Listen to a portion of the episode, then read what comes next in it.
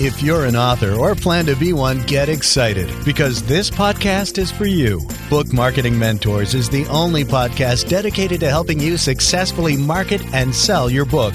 If you're ready for empowering conversations with successful marketing mavens, then grab a coffee or tea and listen in to your host, international best-selling author Susan Friedman. Welcome to Book Marketing Mentors, the weekly podcast where you learn proven strategies, tools, ideas, and tips from the masters. Every week, I introduce you to a marketing master who will share their expertise to help you market and sell more books. Today, my special guest is Steve Eriksen. Steve is on a mission to empower midlife solopreneurs to create a thriving online coaching business by providing knowledge, help, and support with marketing and technology. He's helped people transform the way they approach their business by helping them define a path forward, as well as providing the guidance and support to implement strategies that work for them and their businesses. As someone who's been in the online marketing space for over 20 years, he's heard and seen it all. He uses his knowledge and expertise to help you become a trusted advisor for your clients. I recently had the honor of working alongside Steve and was absolutely blown away with his simple and practical transformative approach to marketing and technology. And of course, I naturally knew that he's going to make an excellent podcast guest all the way from the southern part of Norway Steve, what an absolute pleasure it is to welcome you to the show. And thank you for being this week's guest expert and mentor. Thank you so much, Susan, and thank you for inviting me onto your podcast. It's an absolute pleasure to be here with you and sharing with your listeners some of the tips and gold nuggets that I have. And I know you've got lots of them. I think this show would go on for several hours if we were to uh, drill into all the things that you know, maybe days, not only hours. Steve, I think a good starting off point would be how about the challenges that you see entrepreneurs and really solopreneurs, because that's your focus? What are the biggest challenges that solopreneurs make? Here's um, here's the thing with uh, solopreneurs. I mean, it's the nature of solopreneur that you are in business on your own. What I'm seeing is that people are really struggling with uh, finding the right kind of help and thinking that they have to do everything on their own when they are solopreneur, and really struggling to understand the whole spectrum of what they need to do. Because, quite frankly, if you're in business, there are so many different aspects you need to have at least an understanding on and seeing how it all fits together. You haven't just got your coaching business and what you do with clients, but you got onboarding. You have the marketing that leads up to it, the sales, the accounting side of things, the technology, the managing the website and all of these things hanging together. And when you're coming in as a solopreneur, you often have your own expertise and not all the other expertise that you need part of the challenge is that if you don't know that you need it even because you don't have the knowledge that you actually need this expertise then you can be in a state of where you are just not able to push your business forward and get to where you want to be and don't know what's actually stopping you from getting there. That is one of the biggest challenges that i see. Yeah it's that you don't know what you don't know you don't even know what questions to ask to get the help because you don't know what you actually need. It's sort of like that catch 22. It's pretty scary when you think about all the things that you do need. Now, I know that one of the pieces that you have is, or the blueprints, is a roadmap to client attraction. Talk to us about that roadmap because I think that would help in terms of some of the things that we need and get to know what we need. Is that Absolutely. the case? Yes, the roadmap is focusing very much on your marketing because one of the biggest mistakes that I see people are doing is they're following the what we call the very traditional way of marketing, and this is what you're exposed to most of the time. This is an ad that says, "Hey, we got this service. You should be buying this service." we tend to go out and we speak about ourselves. For instance, in my terms, that would be me going out and saying, Hey, I do technology services and I do marketing and I can help you with this and I can help you with that and I can build your landing page and I can build your website. That's all me, me, me. It's all I, I, I, and it's nothing about you. What you actually need to do in your marketing, and this is what I call client attraction 2.0, is that you truly need to understand who is in front of you, who has the problem that you are trying to cure. For instance, in terms again of, of what I do, is I help people who are really struggling with their technology. You know, when they are sitting in front of the computer for three days and they're trying to get this mailing list manager to work to send out this lead magnet. And we can go into what those terms mean if you if you uh, don't know what they mean. But you're trying to implement this and you're sitting there for three days and you're tearing your hair out and you're feeling like if you don't get this to work then you're never going to be able to build your business. That language is all about you. It's all about what you are going through. Or rather what your client ideal client is going through. And when you speak to your ideal client in those terms where they really feel that, wow, the person who's speaking to me understands what I'm going through. They're connecting with you. And when they're connecting with you, they're much more likely to buy from you because they truly feel heard, they truly feel seen, and they feel like you actually can understand what they're trying to do. And therefore, you can help them with that as well. Let's and, talk more about that connection because that's really important, even getting to that point, because you rightly said so often people just are so focused on what product or service that they can offer. And it's, well, let me tell you about what I can offer you rather than, as you say, understanding what they need. But let's go deeper into how do we get to understand what they need? First of all, you need to speak to your clients on a completely different level than what you typically would do when you're told to go and do market research, often the market research would consist of would you need this kind of service? Would you buy this? How much would you pay for it? What I teach is when you do market research is that you go and talk to them about the emotions that they have. You talk about the problem, you define the problem saying, Hey, are you the kind of person who are struggling with your technology? Tell me more about that. How do you feel when you're struggling there? What is the frustration? What is the challenge? Where would you like to get to? What is the end result that you want to see? How do you feel when you're achieving that? It's one of those things in marketing, we buy with emotion and we justify with logic. That's how it works. And the mistake that we're trying to do is to sell using logic, and that doesn't work so well. But when you sell with emotion, that's how people buy. They buy because they want it. They buy because they're feeling that this is something that's going to make a difference in their life. They feel it's going to make a difference in their life. And they're not buying because if your solution is, hey, you're going to go to a course and you're going to get group coaching, you're going to get these sessions. People don't buy group coaching. They don't buy a course. They buy what the course will do for them, what they're going to get at the end of the day.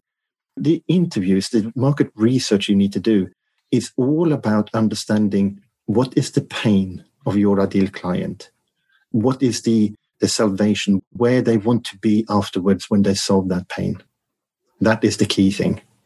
It really is. And you're absolutely right. I've heard that so many times that you buy from emotion and then you justify it with the logic afterwards. Well you know i needed it uh, i needed to have it.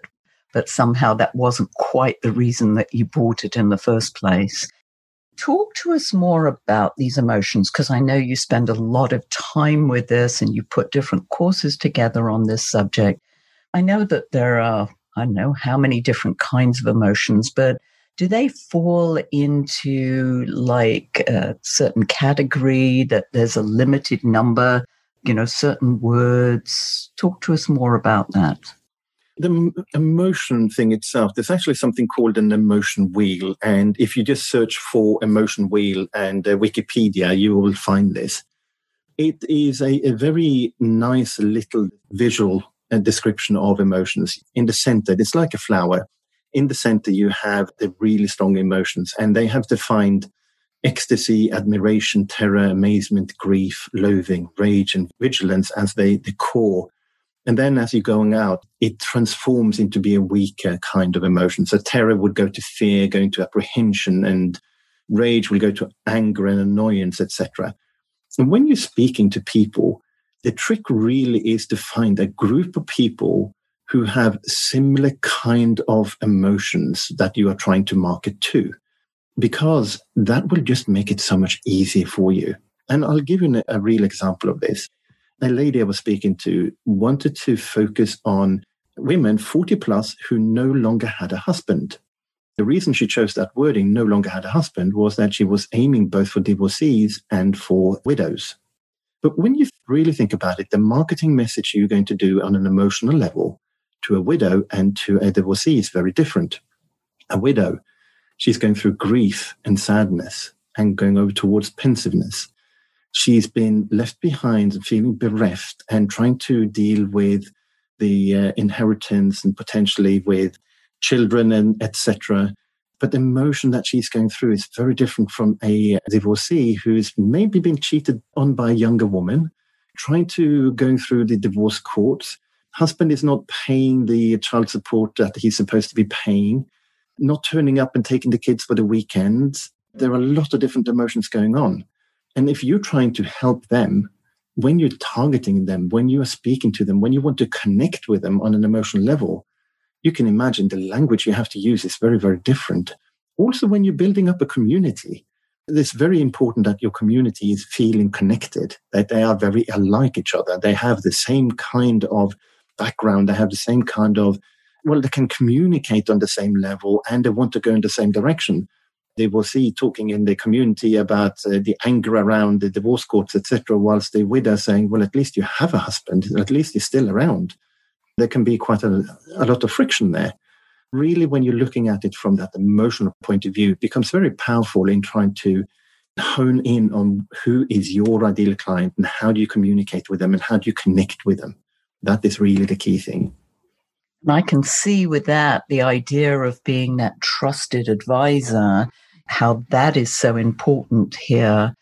One of the things that's going through my mind is that online marketing, the technology, is something that you teach as well. And somehow I'm trying in my mind to marry this emotional thing and then the technology.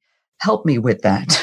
yes, absolutely. It's a question that I get a lot. And in one way, I mean, I teach people to stick with one thing and one thing only until they're successful. And I am having a little bit of problem myself with this. And I'll tell you for why.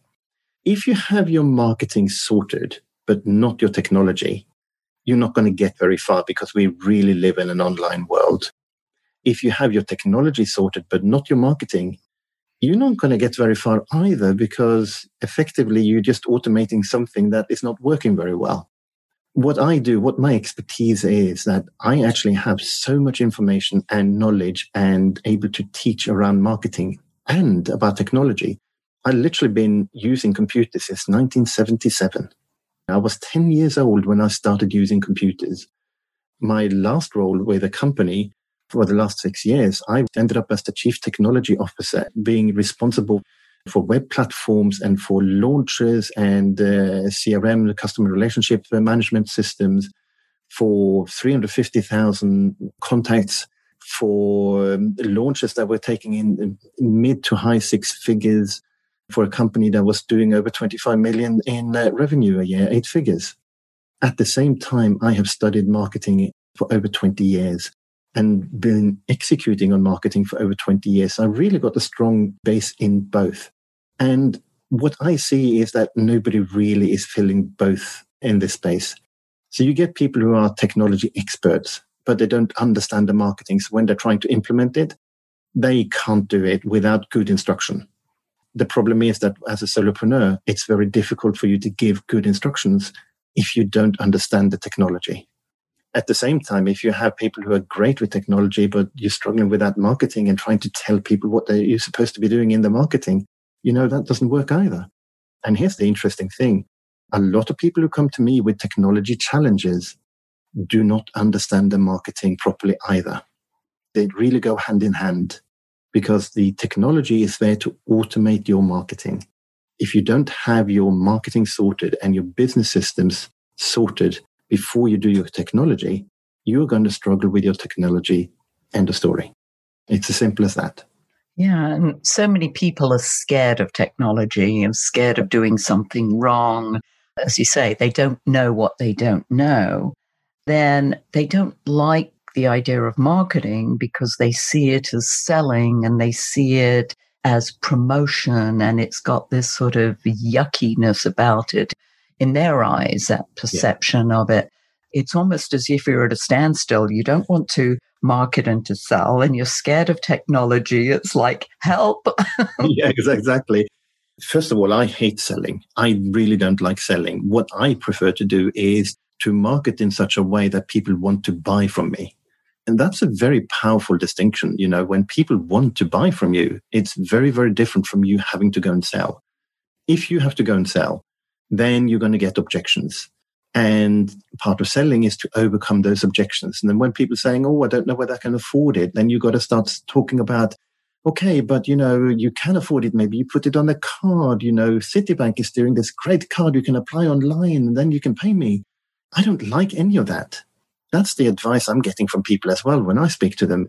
And what do you do? How do you do your selling when you're teaching how to sell? It's all about overcoming objections. What I do is I've developed a way of positioning yourself as a trusted advisor, as you talked about earlier, where when you go and do a uh, like a strategy session or a discovery session, people will typically turn around afterwards and saying, "Wow, that was fantastic. How can I work with you? You know, how much does it cost? Have you got an opening? When can we start?" I very rarely come across objections. That for me is a completely different ball game that's what marketing is about. Marketing isn't about selling. Marketing is about pre-selling, but you're doing it in such a way it's done through what you're writing, what when you're doing webinars, etc. And you don't ask for the sale there and then. You don't ask them to hand over a credit card. Then you don't do any of that. But what you do is you market in such a way that all of the objections are handled before they get into the sales situation when you are actually taking the card. That is the key difference, really. If you market the right way, you don't need to sell. I love that approach. We should all go for that. Let's talk more about mistakes that you find solopreneurs make, especially obviously in both the marketing and the technology. I know you've sort of hinted at some of them, but let's go into maybe one or two of the most common mistakes that you find. Yeah, the number one mistake that I find is people are trying to do it on their own. The number of times I've spoken to people who are saying, "Oh, I've been spending days and days on trying to make something work." The days and days you spend on something that's not working for you and you can't figure it out, it's much better spent looking for people who want to buy your services so you can get revenue. You know, when you can get sales in, when you get money in, you can actually pay for people to help you. One of the things that I advocate is absolutely go out as soon as you can, if you can do it before you even start business. But if you are making any kind of revenue, I would even say that even if you're struggling a little bit with making payments, think about where can you invest money in people to help you to get you more money in quickly because it can really make a difference. To give you an example, I put on a summit in uh, September I did that in two weeks because I paid somebody to help me find the speakers and interview them and sign them up and do all of that work. What I was doing in the meantime was I was focusing on the marketing and getting people to attend the summit. If I had tried to do both, I would have probably got a quarter of the number of people into the summit. Then the summit for me was a way of generating money. I got more money out of it, much more money out of it than it cost me to hire somebody to help me. Think about that where could you spend money effectively to help you make more money? What money can you spend that will generate more money? It is not a cost, it's an investment in help. That's number one. The other thing is, and I have suffered dreadfully from this, and this is why it's really high up on my list, but also I speak to a number of people, and that is the bright, shiny object syndrome when you don't have a plan or you're not working the plan you have, you're being distracted and you're working on the wrong tasks. I call it busy work. when you're looking at the tasks that you have, you can classify them on two different axes. Is it urgent or not? Is it important or not? then you have the tasks that are urgent and important, going down to the ones that are important but not urgent, urgent, not important, and not important, not urgent. Okay, that's a little bit much to take in. The tasks that are not important and not urgent are the tasks we often like to do because they're easy to do, and I call it busy work. They're not driving your business forward. But the tasks you think you have to do in the business, and you justify that, hey, I'm working on my business. Look, I'm so busy. I'm doing all of these things in my business. But they're actually not that important and not driving your business forward. But it makes your mind think, yes, I'm working on my business. I'm trying to be successful. And it's an easy way for us to justify what we are doing, that we're working in the business. It's actually what we have to do. There are only two things that we really need to work on things that are urgent and important, or things that are important but not urgent. When you classify every task that you're doing in those two categories, is it urgent and important, or is it important but not urgent? When you only do those tasks that's when you're driving your business forward. Everything else, check if you can outsource it. Is there somebody else? Is there a VA? Is there a technical person? Is there a social media person? Anybody else who can actually do that for you? So you can focus on what's important. That is one of the biggest things that I'm finding. Following that bright, shiny object and changing what you're doing, not following the plan and not working on what's important in your business, that is often what stops people being successful. Oh, that's brilliant. Yes. And I remember uh, way back when, when Stephen Covey brought this to light, it really hit home because you're right. We do things at the last minute because we think they're urgent, but they're not necessarily important. And as you rightly say, they're not driving our business forward. I'm guilty of the bright, shiny object. I know that one very, very well. I think I've got a PhD in that one. Steve, if our listeners want to find out more about you, and I believe you've got a summit coming up soon, talk to us about that and how they can find out more. Yes, if you wouldn't mind putting the link in the show notes, if people go to midlifesolopreneur.com slash book marketing, then that is a good place to start. And I will share some resources with you. Yes, I have the summit coming up in uh, January again. The summit is uh, over five days, and the aim is to help solopreneurs take the next step in their business. When you're putting together a summit, it's very important that you have a very clear idea of what the attendees are going to get out of it. And the premise of the Solopreneur Accelerator Summit is that you're going to walk away from every single session thinking, wow, that is something I can try to implement in my business right away. It's not a place for the speakers to come and just sell their services. It's not where they just giving you the what and the uh, why without telling you any kind of information where you have to contact them and pay them lots of money. They're being very specifically instructed. They have to share something that people will find useful. Things like checklists and templates is one of the biggest things that I'm asking where people can take this and implement it. So if you're interested in attending the summit, you go to midlifesolopreneur.com slash book marketing. You will then be able to uh, find a link to sign up for the summit as well.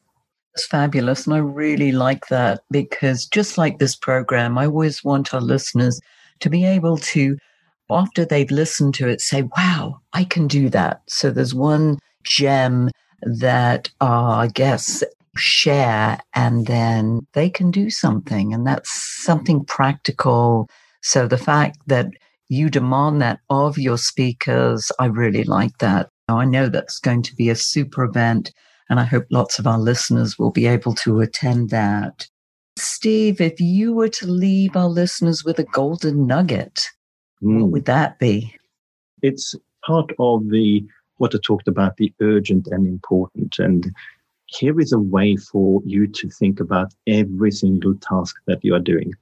And to me, this is one of those gold nuggets that could transform your way of thinking. Think about every single task as being either a thousand dollar task a $100 task or a $10 task. You only want to, and this is in terms of the money that it will cost you or generate for you.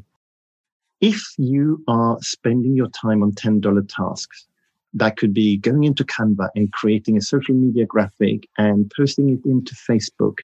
It could be also things like setting up your mailing list manager and, and things like that. They're very low value tasks. They're not going to generate a lot of money for you. They're also not going to cost you a lot of money to outsource. The $50 task is more the where you are in front of the client and you're doing some consultancy with them or some coaching with them and they're paying you money. It doesn't really matter whether they're paying you $50 an hour or $150 an hour. It's really about tasks that are generating a little bit of money, but it's not going to be a needle mover for you. If you're still doing the same thing in 30 years' time, you're still not going to be at the like able to to retire financially. You need to do it. Obviously, you need to do it. You need to spend time with your uh, coaching clients, etc. But where you really need to think about spending your time is the thousand dollar task. The thousand dollar task is where you are investing time in your business on future income. It's when you are planning your events, when you're planning your webinars, when you're writing your lead magnets, when you're setting things up that will generate you money in the years to come. When you are able to have something that you can use again and again, and every time you use it, it makes money for you. That's what I call the thousand dollar task. Take a look at all the tasks you're doing and look at how much time are you spending on the $10 tasks how much are you spending on that 50 to $100 task? And how much are you spending on that $1,000 task? Until I looked at it that way for me, I spent probably about 60% of my time on the $10 tasks. And I spent about 39% of my time on the $100 task and 1% of my time on the $1,000 task. And when things started shifting for me was when I had that aha moment and I started spending my time on the $1,000 tasks that's when things started shifting. It takes wow. a little bit of time. It's you have to invest some time in it, but it's going to make so much money for you in the future, and that's what's going to give you the financial freedom that you crave. Whoa, that really makes you stop and think. I'm just going to really have to divide what I do into those different buckets and it probably is going to be pretty shocking to find out where I'm spending my time. so, Steve, this has been absolutely amazing. Listeners, another treat for you a treasure trove of priceless information. And you probably are going to have to listen to this a few times to extract all the great nuggets that Steve has shared with us on this interview. So, Steve, Thank you so much for being our guest expert and mentor. And thank you all for taking time out of your precious day to listen to this interview. And I sincerely hope that it sparked some ideas you can use to sell more books. Here's wishing you much book marketing success. The time is now to take action and finally build your book selling empire. And the great news is that Susan is here to help you. Visit bookmarketingmentors.com and sign up for a free 15 minute book marketing strategy session with Susan. She'll help you discover your first steps to marketing and selling your book. Only those who take action are rewarded, so visit bookmarketingmentors.com and we'll see you again next week.